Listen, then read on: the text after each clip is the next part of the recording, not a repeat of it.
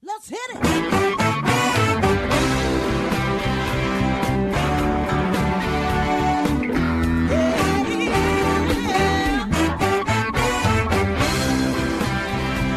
Well, hi everyone, and welcome to Alzheimer's Speaks Radio. I'm your host, Lori La Bey, and I'm so excited that you're joining us today. We are going to have a fascinating conversation as usual as we learn from people all around the world at all ages and stages of life. Stay tuned as we shift our dementia care from crisis to comfort. Here we go. What you think about,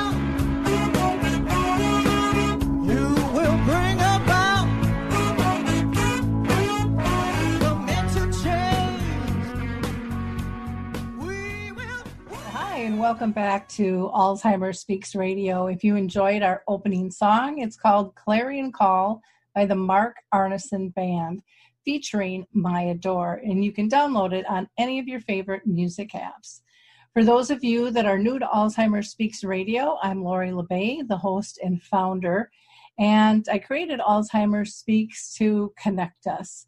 As a daughter with a mom who lived with dementia for 30 years, I felt a great disconnection to services, products, and tools. And so, Alzheimer Speaks is about um, sound information, not just sound bites. We want to have a real conversation, raising all voices all around the world at all different levels. I also have to thank our listeners. You guys are wonderful. Your likes, your clicks, and shares have just expanded our platform so much. I, I can't even I can't even tell you how. Um, it's just been amazing, and I so appreciate all that you do in those few seconds of those likes, those clicks and shares, it really is making a big difference. I want to give a shout out to to CORO Health because they are um, giving away their Music First and CORO Faith Free during the COVID nineteen. So you can just go to CORO, and that's C O R O Health. Uh, com to get more information. And then, of course, I always have to give a shout out to the Memory Cafe directory. Um, they just do such a wonderful job connecting people. And now they have a Cafe Connect section which um, highlights the virtual cafes around the country. So a cafe doesn't have to be in your backyard anymore, and you don't have to leave your house if you don't want to. So, with that, let's introduce you to our guests. Well, I am so excited today to have our COVID panel guests. Um, they come from a wide variety of, of services and perspectives, and I know we're going to learn a lot from each of them.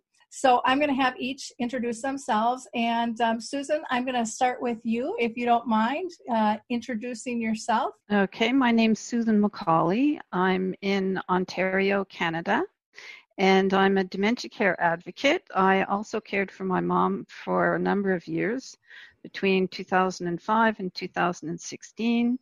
Uh, she was in long term care for four years at the end of her life, and um, I saw a lot of things that I think need to be changed. So I became an advocate activist, and I write a blog called myalzheimersstory.com. Wonderful, thank you. And then, Holly, I'm going to have you um, introduce yourself next, if you don't mind. Sure. Hi, my name is Holly Eide. I'm with HealthStar Home Health. We are a home care agency that is based in Minnesota. We have 10 branches there. We also have two in New Mexico.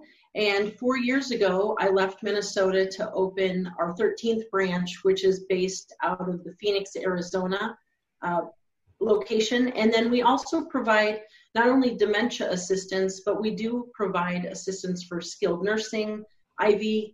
We also provide behavioral health and mental services for individuals, and we're getting ready to start hospice as well in Minnesota. Wonderful, thank you. And then, uh, Geoffrey, I'm going to have you go ahead and introduce yourself, if you don't mind. Hello, I'm Geoffrey Brown. I'm a hospice care consultant for Brighton Hospice here in the Twin Cities of Minnesota. Um, I've actually been in the senior services industry uh, for a little more than eight years.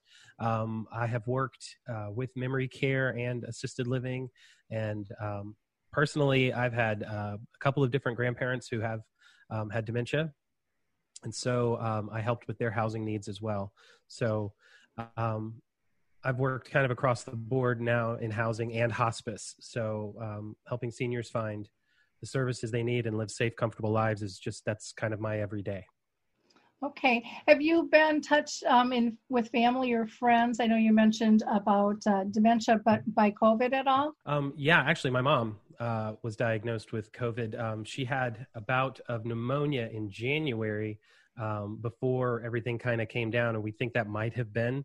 Um, and then in March, she was actually diagnosed with COVID because she had a resurgence of that pneumonia. And um, the lucky thing was she's in a high risk category for being in her 70s. So her doctors really pretty much instantaneously got her on a, um, on a pretty robust regimen of uh, medications. And so she's doing great. So wonderful. Um, Thank yeah. you. Holly, how about you? Have you had any dementia in your family or circle of friends? And same with COVID. Yeah, I actually had an aunt of mine that had a very quick onset. It was um, kind of scary being that you're in the industry and you know the signs and symptoms to look for. But then we had other individuals in the family who were kind of hiding some of um, the symptoms that we just didn't catch on to. And so there was a time where she unfortunately um, had injured herself while she was at home, and that led to her having a stint in the hospital, and then we just saw a very fast progression. Of course, at that time, then we were able to witness it and had to move swiftly in order to get her out of home and into a, a safe facility. Um, but then, as far as COVID, yes, unfortunately, being in the home care industry, we've had several individuals. Um, there's a much faster outbreak taking place right now in New Mexico um, just because we do service areas of the Native American population. And so the reservation right now is seeing a very fast uptick in growth. Um, in Arizona, we've only seen a handful, so we've been doing um, a little bit better here. It seems like to me, and what we've seen both in Minnesota, Arizona, and New Mexico, some more of um, family members who live together or have that more communal type living, unfortunately, that's where we're seeing things spread a little more quickly. So we've seen it. Um, we've seen people definitely get through it. We've also, of course, unfortunately, um, had some clients who have passed from it as well. Great, thank you.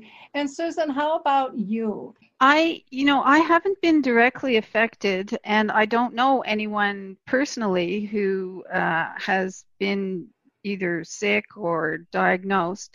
Um, but I live in a small town just outside of our, our capital, and um, we have three long term care facilities. And in one of them, uh, one of the, the smaller, uh, the smallest one, uh, they have, I think, about 80 patients or 80 residents, and uh, 30 have died. So that's that was a lot, and uh, it's it has really affected the, the town. The, the, the town itself is only 5,000 population 5,000 so it's very small and so I've been doing a lot of advocating around that and and the, the province that I lived live in is one of also one of the worst impacted and uh, I think you know we need to be doing. Uh, the the problem is, or part of the po- problem is that there were lots of issues in long long term care that uh, were exacerbated by this uh, pandemic, and it's exposed. You know, all, all the cracks in the system have suddenly become canyons, and it, there's been a lot of uh, a lot of deaths, a lot of um, uh, illnesses in, in residents and in workers as well. Okay. Um, I want to get into um, kind of dive in a little deeper because of your, your advocacy and stuff in terms of what you're seeing. And you, you know, you explained um, the numbers and stuff, but how is it affecting people, the residents, the staff, the community at large? Do you see changes taking place um, to compensate for COVID you know entering our world? Well i think that you know people have been people who have not been exposed themselves to long-term care or who haven't had a, a parent or a relative or whatever in care have been shocked at the conditions that have been found uh, as a result of this uh, pandemic. And so I think that uh, my hope is that in in the short term, there's going to be a lot of action taken um, as a result of what's happened. And in the long term, I hope that the whole system is rebuilt because it's clearly not working the way it is.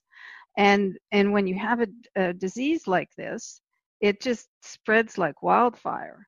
And so there's been a lot of reaction within the community, within my small community, within also the province, and also the country at large. So there's a lot of awareness that's resulted, which is a good thing. And let's see now if there's any change forthcoming. That's a different story. You know, maybe it'll be flavor of the month and then nothing will happen. Yeah, that minor detail of let's say, uh, let's actually move forward and not just chit chat about it. What about you know you, you're a blogger? What kind of response are, are, you hearing from from your community there? I think that well, what I found is that uh, my posts are my traffic on my on my blog is is uh, gone down quite a bit. I think people are busy just trying to survive, uh, and they're not they don't really have as much time, although um, one might, would think that they might because everybody's here. We're still on lockdown, so it's only essential services working. And um, but a lot of my traffic comes from the states, so uh, maybe you guys are are are have more available availability down there in terms of free time. But I the traffic on my blog is down a little bit um, and uh, I think people are just trying to you know do whatever it takes to survive day to day. Yeah i think there's a lot of distractions and people getting pulled in different things and changing rules constantly. So people are you know they're just constantly adjusting. Am i going to work? Am i not going to work? Do my kids go to daycare? You know can we leave the house? How do i get my grocery? I mean it's just it's it's constantly changing. And then when you have healthcare needs on top of it um, one of the things that I've seen is that there is a lot more available on, uh, you know, virtually, but it's not communicated well. And so um, people don't know where to go anymore. So it's almost like pop up sales for educational pieces and things like that.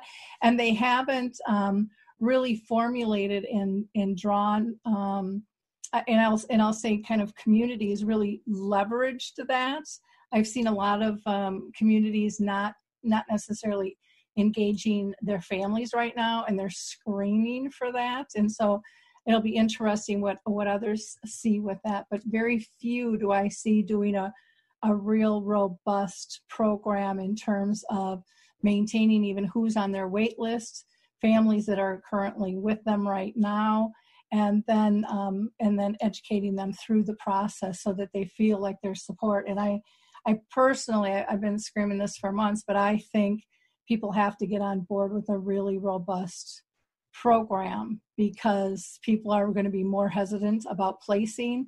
Some people have been pulling people out. And you need to, I think there's a need to meld all of those services together so they feel like they're part of a family that's going to support them. Not that they're just placing a loved one, but they're they're getting served too um, in the process. I think that's really bubbled to the top in my mind.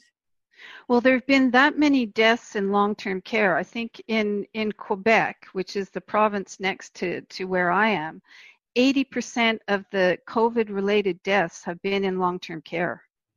So people are, uh, I think people are afraid. Lots of people wanted to take their their loved ones out of care, bring them home, take care of them at home. And uh, either they weren't allowed to do that, or it was problematic, or they were told if you know if you take your person out, you won't be able to get your person back in again, uh, be, because there's long waiting lists, and I mean the whole thing is just a disaster. Yep. Well, and I think some family members don't understand that, you know, they placed a loved one for a reason that reason probably yeah. hasn't gone away. It's probably escalated, and they're not seeing all those signs because they're not there 24 7. And yeah. you know, I've had families go, "Well, hire someone," and I'm like, "Good luck with that," because you know the businesses are having a hard time finding staff. themselves and you know being healthy or thinking about little things about well now uh, if i'm going out to get groceries can they stay home alone or now am i taking them out in the community with me i mean there's so many levels i think that we have to help people slow down and process all of those things and yeah. um, and then be able to tap into to the services that not only their loved one needs but they need to to maneuver through this and i just don't think I mean, I think it's great that, you know, people are doing window visits and it makes me cry every time I drive by and see one. And I think, oh, that's got to be so difficult. And I think it's great that there's FaceTiming and things like that going on. But it doesn't replace for um, many individuals, especially couples that visit every single day. You know, and, you know, we're seeing the depression, we're seeing the changes in not only the person with dementia from the isolation and the change in routine, but also in their in their loved ones, their their care partners, and and the fear on all sides. And I think we have to come up with a way to better balance and support that. So. Um, thank you for for sharing uh, what you're seeing up in up in Canada there. Holly, how about you? How have you guys had to adjust? I'm assuming that you've had to adjust yeah, we absolutely have. Um, it's been kind of a, an amazing transition because when you look at some of the things we've had to deal with in the past, nothing has been on such a grand scale that it requires everybody's effort from all sides. And so, I mean, just from the standpoint of as a as a community working in the medical field, it's really a challenge to be able to get what you've seen on the news the ppe the appropriate mass you know the number of uh, pieces of equipment that are necessary in order to keep our clients safe. And so to be able to see this transition from it's me trying to keep my clients safe it's transitioned into one where how do we as a medicare or medical community work together. And it's brought so many of us together. We actually now have full committees where everyone's involved. We're sharing information like never before. It's all, you know, I mean, Geoffrey knows this. You know, it's kind of a cutthroat industry at times, and and you worry about, you know, if I share information, my client may leave my agency and go someplace else. And we just have seen such a difference in this, where now we are collectively working on one agency is buying you know 100000 masks one agency is is sourcing hand sanitizer one agency is working with the county to see what we can get from everything that the government's been trying to help pass out and so with that we've utilized our, our, resources in that way so not one agency is having to try and source all those things because i can tell you when before this started I had already started trying to get masks and started getting gloves before there was any shutdown. And before that even happened, I was unable to get some of those. I have one order that's still on back order till August. So it really drove all of us together in a much different capacity to start caring more about what we do and why we're doing what we're doing and how do we keep our clients safest there's been so much education around this. We've shared educational resources. We've worked diligently around the clock to be able to create um, new ways of training our employees at a faster pace. I mean, Zoom has been, you know, a godsend for a lot of people. But those are some of the things that we've had to change. We've had to look at how do we source equipment when it's not available. So you know, you talked about putting, or Susan talked about whether or not someone should take their family member out of a facility.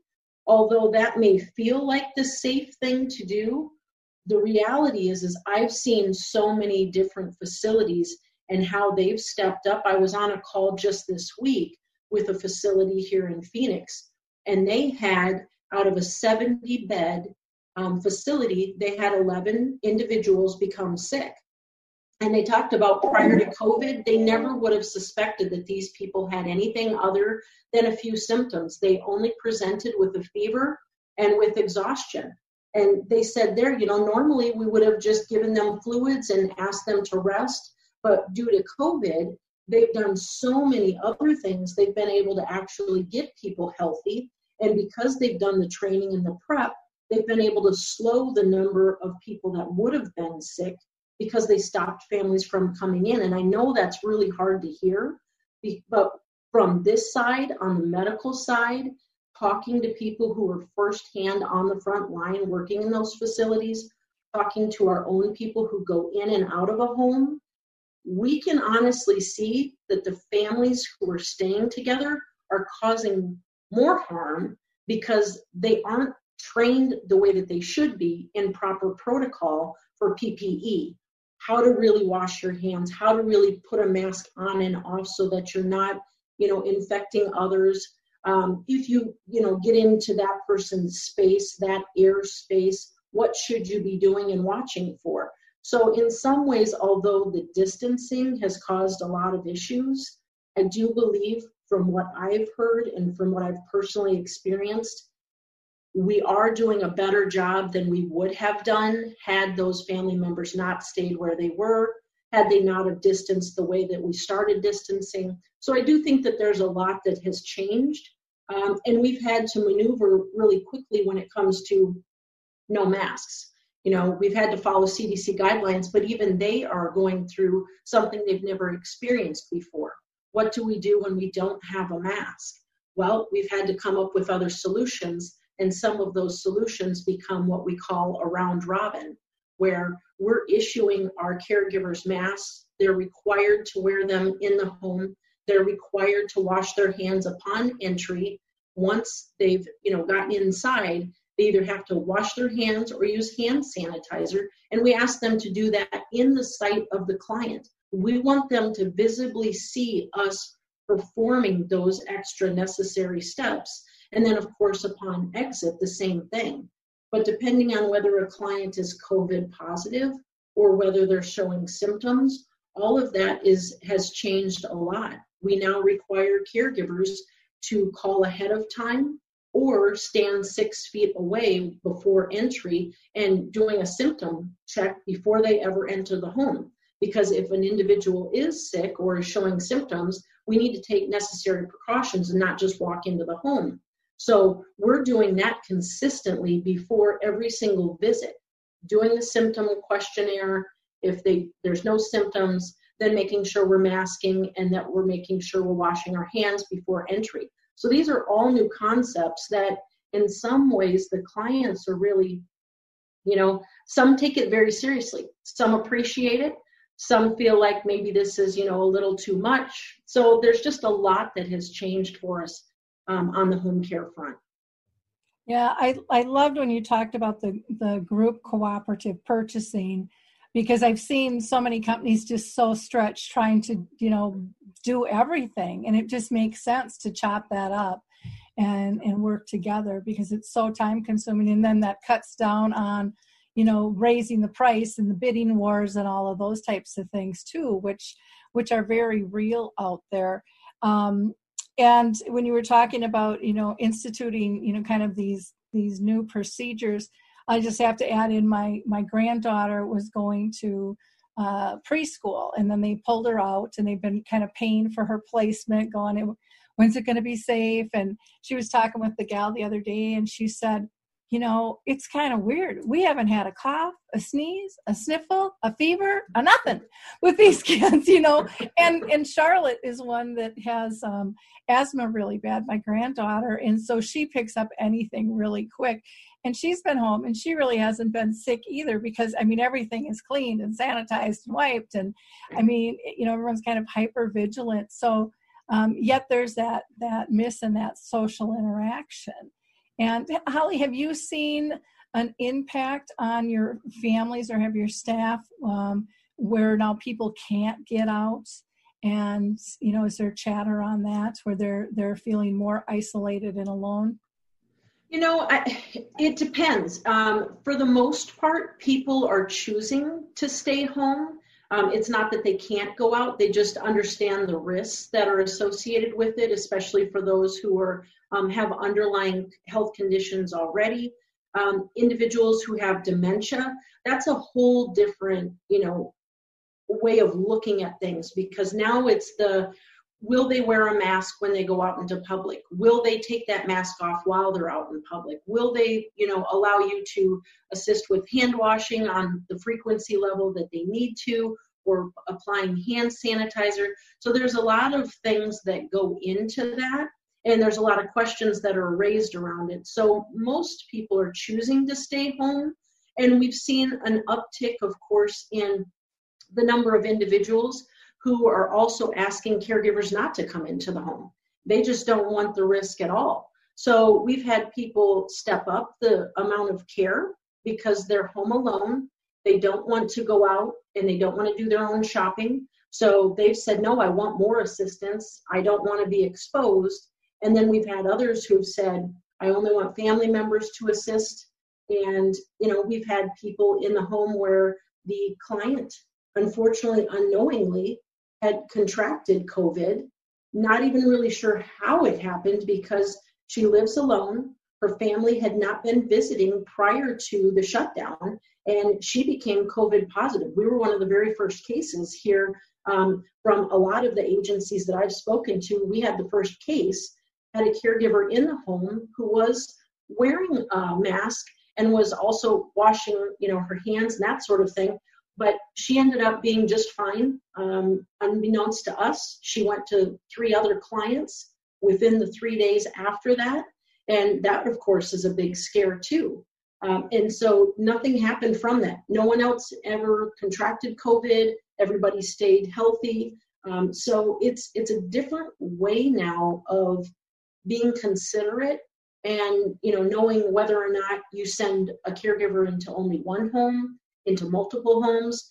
And then there's also the big question, which is we ask, do you have any fears surrounding this? Are you okay with multiple caregivers, or will you only allow the one person to come into the home consistently? Um, and are you okay with them visiting other clients? Because sometimes they're fine with you know a change in caregiver, but I don't want them coming from someone else's home you know so there's some fears around that that we've had to try and talk through and explain what we do so that people understand there's you know protocol in place to protect them. Um, but other than that we haven't really seen too much on our side you know the distancing issue of people not being or feeling isolated. I did hear that in one facility this week. Um, they've been now in isolation for two and a half months and for them, the administrators have gone above and beyond to do FaceTiming, window time, Skype. You know, no matter the time of day, they drop what they're doing. They've given all the family members their personal cell phone. And if you need me now or you need to talk now, she drops what she does and she literally goes to the, the client's room and they do FaceTime right then.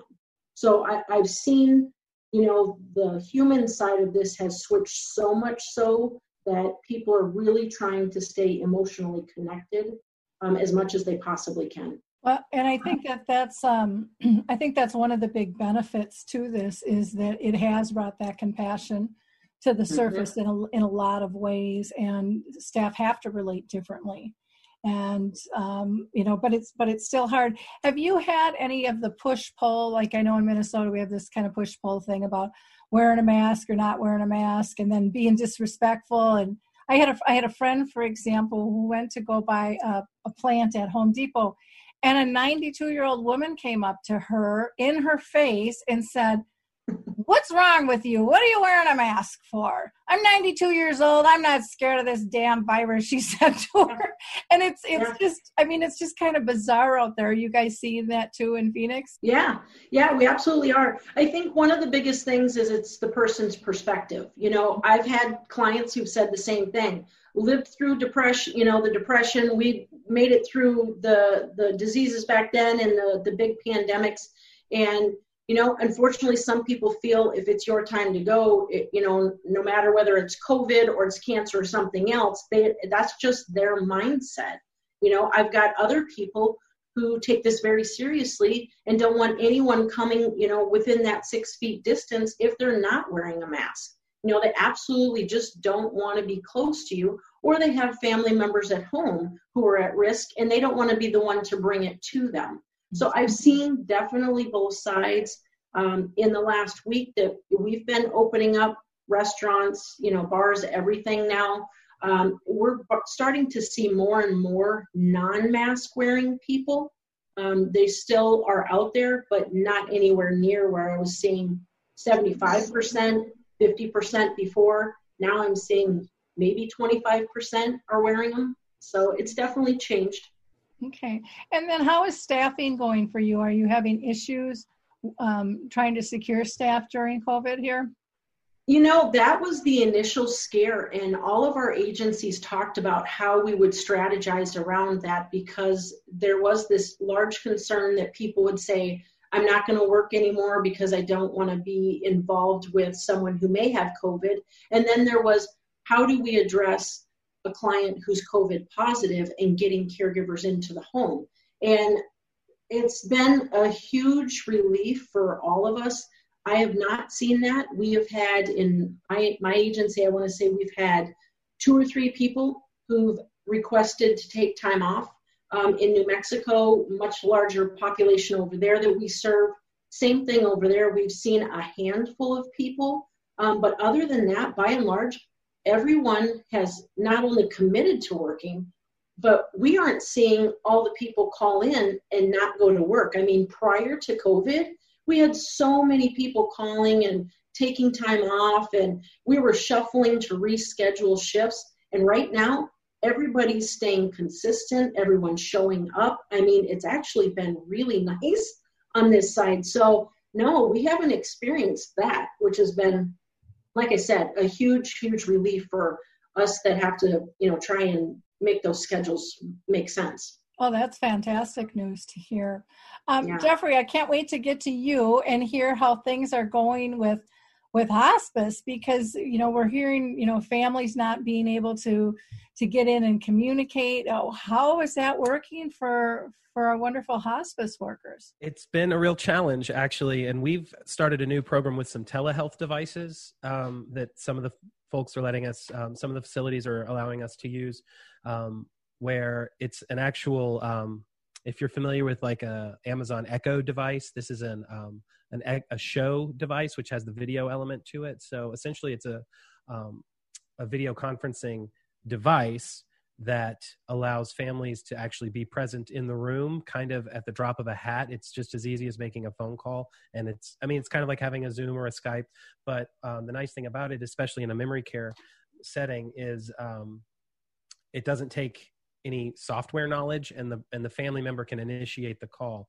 And um, and basically they schedule with the um, facility uh, workers the nurses in the facilities to say at, at one o'clock i'm going to call mom and so the nurse will go in and make sure the device is on and that's all they have to do is make sure the device is on and that way the family member can call in and have some face-to-face time um, in those facilities where people aren't allowed to visit. Because it's been really interesting here in minnesota because it's really facility to facility how people are dealing with the shutdown. Um, some facilities some of some of our facilities um, that we have relationships with um, have open vis- i mean it's open visitation so people are allowed to come in and visit with precautions in place. So there's masks. There are uh, and like holly was talking about having interviews and symptom interviews before allowing somebody to come in as a visitor but they're not super restrictive. Then other other facilities are completely restricted on visitors. I as um, as a consultant am not allowed to even go in and talk to um, my referral sources, the nurses that are in the facility. So it's kind of interesting. Um, it really is facility by facility. I mean, the thing is, we have um, uh, real personal connections between our nurses and their um, and their caseload and the patients that they're serving um, because we're out there so often. That's kind of one of the things that we that's so important in this business is that personal connection because in hospice you're really dealing with folks in in end of life care and so everyone's kind of either in a crisis mode when they're first coming on board or they're really in that grieving process you know getting ready for the end of life. And so that those personal connections are so important and the isolation can be so um, daunting for people because we we're, we realize now uh, in in medicine that isolation is as dangerous as some bacterias, as some viruses, as some other um, types of illness and isolation can be as damaging as those types of things. So it's like one of the things that we're very adamant about at Brighton is is making sure that those family connections are honored um, as they needed to be as they need to be because we all know in this business that there are family dynamics that happen. And so um, part of our onboarding process is really learning um, what that family dynamic is how involved the family is going to be um, how much visitation they want to have. So um, that's really important for us. I mean as far as the covid is going um, with end of life care, things have been um, very much the same and then very different. There are certain elements of it that stay exactly the same, um, and then other parts of it that are very different. So we're still out there. Um, our nurses are still out there doing um, doing all of their cares and making sure they're making those face to face visits because we're considered essential employees because we are these are their primary caregivers are our nurses and things. So um, but one of the things we've adjusted is oftentimes um, the CNAs that are out there, the home health aides um, that go out, sometimes is on a bit of a rotation. But that has been, um, we've kind of changed our model um, and we're assigning one CNA per building.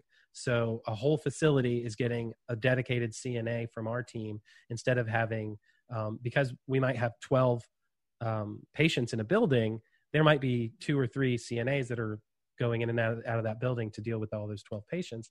But now um, we're just trying to help alleviate the concern um, about cross contamination by saying this one aid is going to go to this one building, and that's kind of that aide's full time job is just to go to that one building. And I was wondering, similar to what you were saying, Lori, uh, and and also Susan, is this going to be kind of our new normal? Are we going to learn something from this that makes the model stronger, or is it stronger, or you know? Because I think about those personal connections, and if you have one CNA in a building who's making all of those personal connections with all of those patients, maybe that is a stronger model. I don't know. I'm not on that. I'm not in the management side of that part of it, but that is something I mean, I don't know. I think we are going to learn a lot from this, just as Susan was saying, you know. Um, but we have a specific COVID team as well. So we have for the patients who aren't COVID positive, they're seeing their regular nurse and their regular CNA.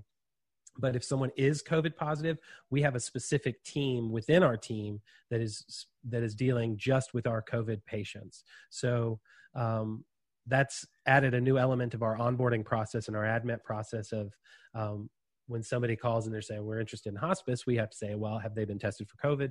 Um, or it's a little easier when somebody's living in a facility because most of the folks who are living in facilities have been tested at this point because um, our facilities here in, in Minnesota have been impacted so severely.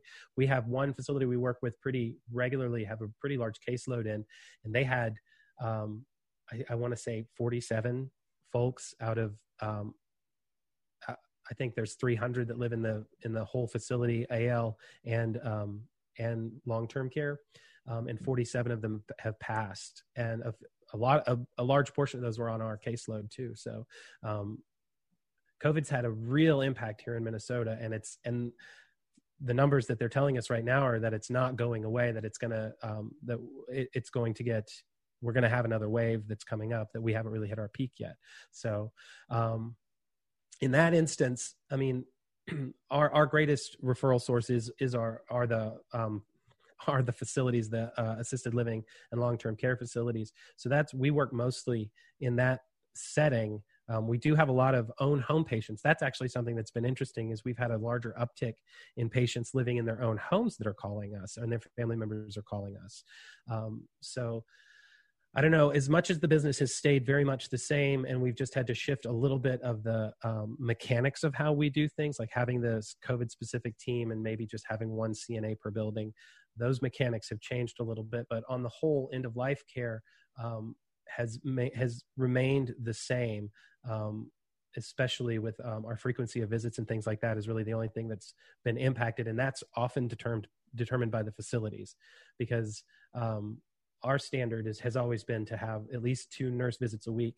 And some of the facilities have said that's fine and you can maintain that schedule. And then other facilities have said no um, you can come once. And the the medicare mandate is once every 14 days. And some of us some facilities have said no that's how often you can come. Others have said once a week. So it really is um, keeping those lines of communication open with the facilities and making sure that they have uh, the control that they need while we're maintaining that level of care and that level of face-to-face interaction with our patients as as much as we can well i like the idea of having like one staff per building because i yeah. think that increases um, just the the knowability of how something yeah. functions and the yeah. communication levels and you know when things are i mean it's like the rugs are being pulled out right and left you know and, absolutely, and, and, absolutely. the puzzle pieces are changing all over it's much yeah. easier to communicate that to one right. individual than multiple so i think well you know you'll have less uh, falls in the cracks and stuff there yeah. um how are you doing with staffing and stuff because i know like with hospice when my parents were on um, a lot of the staffing was volunteer staff too and how how is that handled or are they deemed not essential and and can't come so medicare mandates that a certain number of hours every month um, from a hospice agency have to be done by volunteers, which is why volunteers are so important. Uh, that's not why they're important. That's um, why we have them on. I mean, we have them on board um, because one of the main functions that volunteers serve is um, are what we call vigil visits, and um, towards the towards the very end when someone's in transitional or actively dying um, our volunteers are sometimes are very front line because family members need to get out and take care of themselves sometime and they don't want their loved one to be alone. So our vigil volunteers go in and will sit and be that person who's there so that people aren't alone in those end times. So a lot of our volunteers have have decided to kind of take a break from volunteering completely naturally um, and then um, but a lot of our volunteers, um, because they have to go through the whole process of learning how to use their PPE and to maintain distance and, and stay safe anyway in hospice, those, those are always concerns. Um, there some of them have are just kind of treating it as business as as usual and and maintaining their their same schedule. So it's we're having to lean on fewer volunteers to do more visits but we still have the volunteers and they're still making their visits and um, still handling bereavement care and things like that as well. Um, but uh, similar to what Holly was saying, we we haven't seen a real fall off in staffing. What I have seen in some of the buildings are um, I've seen some real burnout because the nurses um, because there's so much stress going on. Like uh, even like susan was saying there's such a high percentage of covid in the facilities and any kind of communal living is going to have uh, a hard time managing something. I mean i think about even when something a little um, less virulent like norovirus or something hits one of these facilities they have to lock things down. And then something that's that's even this you know covid is so much more severe uh, it's just it's really stressing out the facilities because they're having to do the same things we're doing. Um, several of my buildings um, have a specific covid wing. So similar to how we have a specific covid team they are shutting down certain areas of their facility and just saying this is the covid area of the facility. Let's keep everybody else away from that side that part of the the building. And some are having some are having success with that and then some aren't having success even if they've done something like that. So it's I mean, everybody's doing the best they can, but if you think about having a specific wing of your building, you have to then minimize the staff there too, because then you, if you have multiple staff going in and out of there, then it's not going to be effective. So um, I've seen um, some nurses who were getting kind of close to retirement have gone ahead and retired. Um, I've seen some of that happening, um, and then I've seen some real burnout where um, nurses are just they're stressed to the max. And we and we as the consultant team at brighton we're trying to support them as best we can and make sure they have everything they need and feel supported in this time. Um, i mean that's our job every day anyway and we're just trying to do kind of go above and beyond uh, right now just so that they under so that they know how how appreciated they are um, in this time. I mean it's such an essential job and susan i really appreciate what you were saying about really how um, and this is something Lori, I know you you talk about a lot, is um, how our model doesn't really, it's not made. we always talk about person-centered care. Everybody's always talking about person-centered care, but the way we've built the system is not person-centered. Um, and when um, and I, what's amazing to me is and what the blessing of having worked in hospice for the last uh, almost three years um, the real blessing of it to me is watching these people who have a real passion and a real calling for this specific type of care because um, you can preach uh, numbers or you know um, returns of investment or whatever you want to anybody but hospice people just kind of look at you sideways and they're like uh i'm here to serve people. So i mean it's it's a real blessing working in hospice. And i know holly you wouldn't be branching and i always say this to people too people don't get into hospice to make money. That's not what they're here for. They're here because they have a passion and a calling for it. And it really is about um about people and it really is about making those personal connections and and serving a person and making sure they have dignity all the way to the end of their life because the end of your life is still part of your life yeah very very much uh, true one of the things i wanted to um, just state is that you know you're talking about the the video and the technology and things mm-hmm. um, my mom was actively dying and i ended up having two keynotes in arizona and uh, my whole family thought I was having a nervous breakdown because I left. But I knew my mom had said I wasn't going to be around when she died. She needed me gone. Yeah. And she needed them to all experience that process. Mm-hmm. I was thinking we would talk by the fo- by phone, and my daughter said, "Let's do FaceTime." I didn't miss anything because of video, and I want people to hear that really loudly and yeah. strongly. Yeah, I was there for last rites.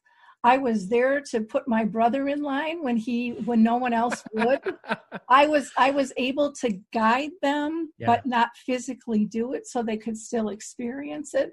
And I would really encourage volunteers to realize that as important as compassionate touch is in hospice, I'm a firm believer in that, just your voice yeah. You know, if you are singing a song or reading a story or just chatting and reminiscing, even if they're not responding, those are still, in, in my opinion, as a daughter, extremely important and they can still be done long distance yeah. with a safety. Um, the other thing that I want to comment on that I think um, has not been um, done well in, in most areas is tapping into a community who wants to help.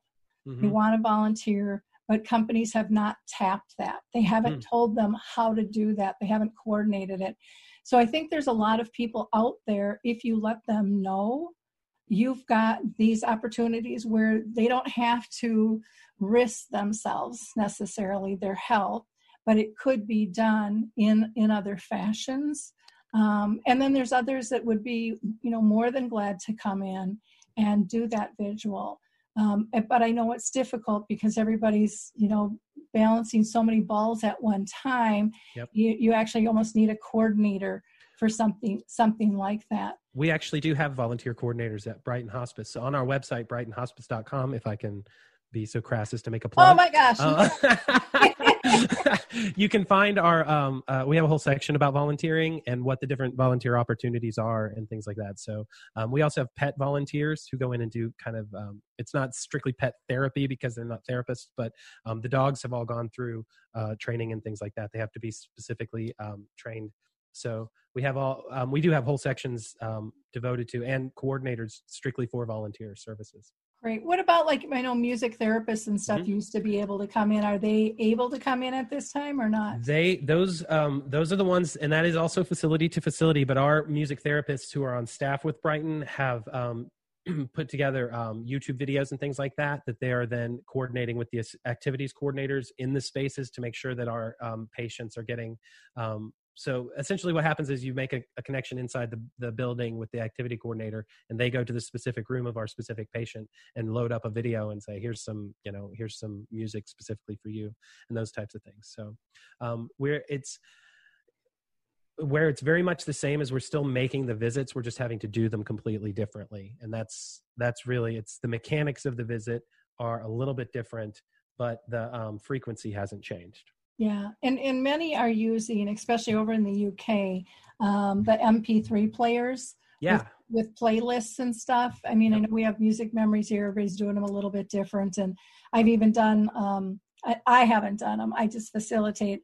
Uh, I have facilitated like four sing-alongs. Oh yeah. You know, uh, video-wise that people can do. But th- yeah, I, I think it's really interesting how people are learning to connect in different ways, and I think it's very empowering to families when they're yeah. able to connect because some of them are like oh, i did it i didn't know i could do this you know and then then this whole world opens up because the yeah. fear the fear has you know alleviated itself and it was forced on them they probably wouldn't have done it before but you know it, it was really a door opener so i think that that was a, a good thing i also had one um, gentleman his wife is in memory care and he actually set up an, I, uh, an ipad in her room that is plugged in on a table. Mhm. she doesn't have to turn it on. He can just beam in anytime and talk to her or see her. And he says sometimes she doesn't respond and that's okay but he can see her. But but with that situation you know he bought the equipment they and, and Yep. set it up and then told the staff just to plug it in and this is where i want it to be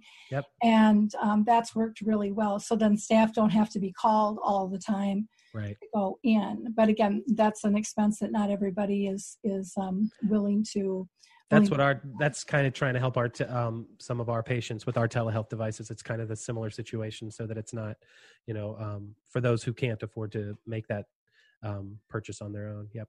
Great. Um, a- anything coming up? Because now, on top of COVID, now we have this civil unrest. Any more twists and turns coming in? Because I know down on University Avenue, I was just thinking of we have you know one huge community down there, and I thought they must have been scared to death last night with the sirens and the smoke and the lights. And I just thought, oh, I, I just can't even imagine. I was actually over on 38th uh, Avenue two days ago, like um, right before the unrest really started. So um, all the news was going on, but they really hadn't started the protests yet. And I just happened to be over on that side of town, dropping off some marketing materials in the vestibule of a building that they wouldn't let me into, and um, and uh, I I came back home um, because I'm working from home mostly, so I make small sojourns out with my mask on.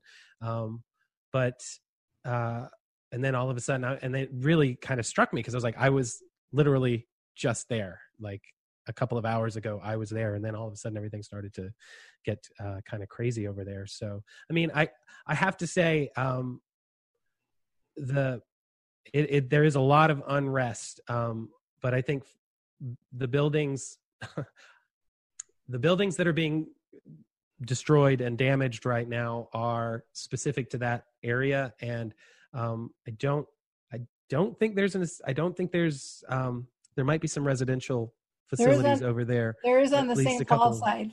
yeah Yeah. yeah and it's um yeah i don't i, I honestly don't know what to say about the Okay. un, i mean it's it's a really scary situation and if i had a loved one in one of those facilities i don't know um i don't know how i would uh react Yeah. Yeah. you know Well, thank you so much for your comments. Any any last comments that you want to make, Geoffrey? Otherwise, I'm going to have you go ahead and we'll give out that contact information. um I don't I think um I really appreciated what Susan and Holly were both saying about how we're all and and you as well Lori about how we're all learning from this situation and um I always believe in creative solutions to obstacles and challenges that present themselves um and I think I think we are going to learn a lot about this and a lot about how much more important certain jobs are than other jobs and I think um starting to honor those. I mean, everybody started coming out and saying hazard pay for healthcare workers. And I'm like, how about reasonable pay for healthcare workers all the time? How about that idea? so um, that's kind of um, where I land. I'm always about the creative solutions. And um, I think we are going to learn a lot from this and really how to do our jobs um, more effectively, um, whatever challenges present themselves. Great. And then for contact information, people can go to Brighton Hospice. BrightonHospice.com. Yep. Okay. and um, that has that's actually for all of our different markets because we're in six different um, states now. So um, you can find the Minnesota, Oregon, Wisconsin, Indiana, or Nevada, any of those offices. Mhm. Okay. And then is there, do you want to give out a phone number too? Or you- Sure. Our our main office here in Minnesota is 952-856-2212. Can you say that one more time? Sure, 952-856-2212. And um, that they can get you in touch with any of our, we have three different offices here in Minnesota in uh, St. Louis Park and in Lake Elmo and in Northfield. But uh, that number can direct you to any of those. Um, and it's always answered by a person, even after hours for our on-call team. Okay, and I would imagine if they go to the website, there's an email for contact there. That's correct. Okay, Yep. wonderful. Well, thank you so much, Geoffrey. Appreciate it. Thank you, Lori. I appreciate being on. Um, Susan, I want to go back to you, and um, we haven't talked to you for a while, and find out if you have other comments after listening to Holly and Geoffrey. Yeah, there's something that I want to pick up on that, but that both Holly and Geoffrey kind of talked about, and and that is the importance of family members and volunteers. And one of the issues that we've run into here in Canada uh, is that, like other places, family members, one of the first steps that was taken was to uh, ban family members from going into facilities. And I really feel I, I, I, I don't share Holly's view that that's a that that's a good idea. I think that family members and volunteers can be trained to wear PPE just like anyone else. They can be trained to um, uh, distance properly, to do all the, the proper protocols, and they're they are essential in my opinion. They're essential to the care and well-being of residents.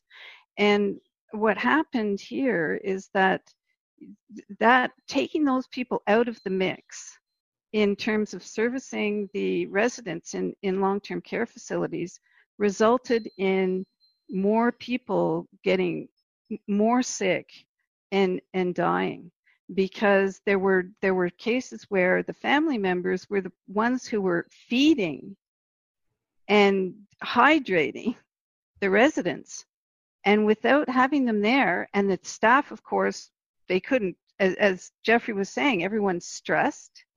Uh, there's not enough um, workers really to do the work that, that was required particularly with the additional burden of covid. And um, i you know i really feel strongly that a different approach would have been more efficacious let's say.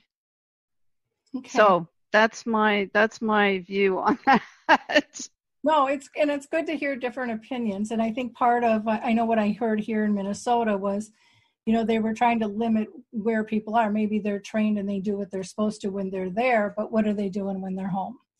You know, and um, and that makes a difference. I mean, I remember going to a store and everyone was wearing a mask except this this one gal who was, uh, you know, she was probably in her 40s, and we we got chatting, and here she was a school teacher and and she and i just thinking oh and our kids could be going back to school. I mean because we didn't know what was going on time wise and i was just like hmm that's interesting. But yet you know you you know how do you you can't really marshal that you know? Um but it's it's just that whole that whole sense. And i know here in minnesota and many other places i mean it's really you're either on board with it or you're not. And it just seems like it's a very black and white line and there's not um, there's not a lot of consistency. Um, plus I, I, think the other problem might be um, would be the additional ppe needed when communities are struggling to get that in the first place. I think that was a big yeah and then i yeah um, i read, read an article the other day that um, even with uh, the business loans and stuff and I don't know if this is true. I, I read it at, at, a pretty reputable reputable um, ar- article um, location, but they were saying they couldn't use those funds for PPE, and I'm like, you know, and I, and I also read that community costs, if they have even just one person with PPE, triples their costs of care in terms of what needs. I mean, there's just so many factors um, in yeah lots of variables so Mhm. one of the other problems that we've had is that and it's interesting that Geoffrey should mention that one person would be going to one building a lot of care workers in uh, canada because they're employed on a part-time basis to save money they need more than one job so they're working at several different facilities and going from facility to facility and that's how the that's increased the spread. And you know, so there's another factor. And um, i think some research needs to be done around the impact of of uh, family care partners going into facilities and what role they play um, how how much their input is required, et cetera, et cetera. I mean, we could argue back and forth, but it's just an opinion, isn't it? We don't have any proof as to uh, what difference that people actually make until we measure it. Yeah. Uh, well, to me, I think there's enough significant difference that people make a huge difference in this in this realm. I think so too. And uh, in both from the social side and the the social uh, social distancing and the washing of the hands and the whole whole nine yards. I, I think we are powerful human beings, but if we're not conscious of why, if we don't really understand, um, and I think you know most families probably feel um, and would be more diligent because they want to be there because of their loved ones um, in the first place and want to protect them but again every every every person has a different dynamic but but good point. Susan what contact information would you like uh, do you want them to go to your blog or um... yeah yeah go to my blog myalzheimersstory.com there's about ooh, close to 700 pages on the blog now so there's a lot of information there. And also, I have a Facebook page called Alzheimer's and Dementia Awareness Now.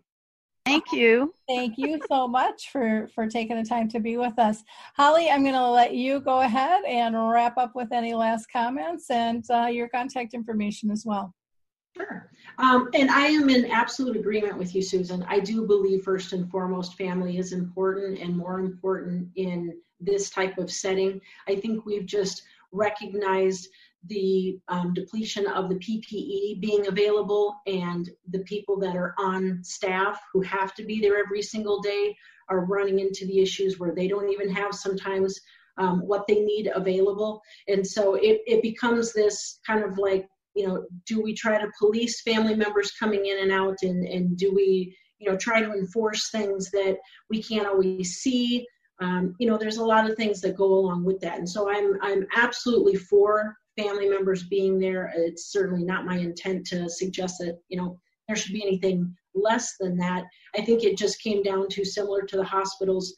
There was only so much that could be done, and everyone was scrambling at the very last minute to figure out this new epidemic that has, you know, changed all of our lives and how do we safeguard the people that have been entrusted in our care. And so um, I do hope things open back up as soon as they possibly can, so family members can be um, back in in place where they belong, uh, seeing their family members.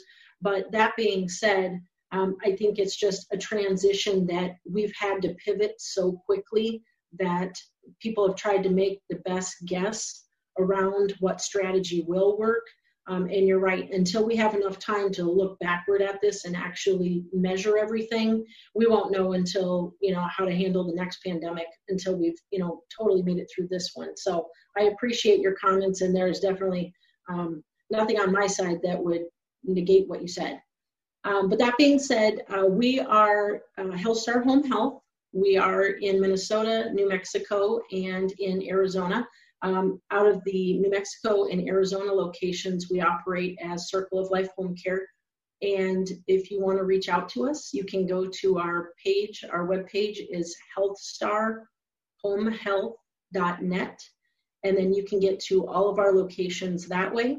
And if you want to reach us by phone, you can call us at 651 633 7300. Wonderful. Well, thank you. Um, as well, Holly, for for um, joining us today. I just thought this was a great conversation, really eye opener. So I I value everything that that all of you are doing for our communities, for our elders, and uh, those living with dementia and their families. So thank you. Yep. Thank you. So, in wrapping up, I just want to thank everyone for listening and watching, whichever mode you are you are um, taking this all in. Please feel free to like, click, and share this with others. You can always reach me at alzheimersspeaks.com. That's Alzheimer's plural, and then speaks plural.com. There you'll be able to find out about all of our other projects and initiatives. Until next time, be safe, stay healthy. Bye now. Hi, I'm Lori La Bey, and I wanted to tell you about Alzheimer's Speaks, which is another great podcast. You see, my own mother lived with dementia for 30 years, and I felt lost. Did you know every three seconds someone in the world is being diagnosed with dementia? Odds are it's going to hit your families too. We want to help you connect to services, products, tools, research, and stories so you can be prepared.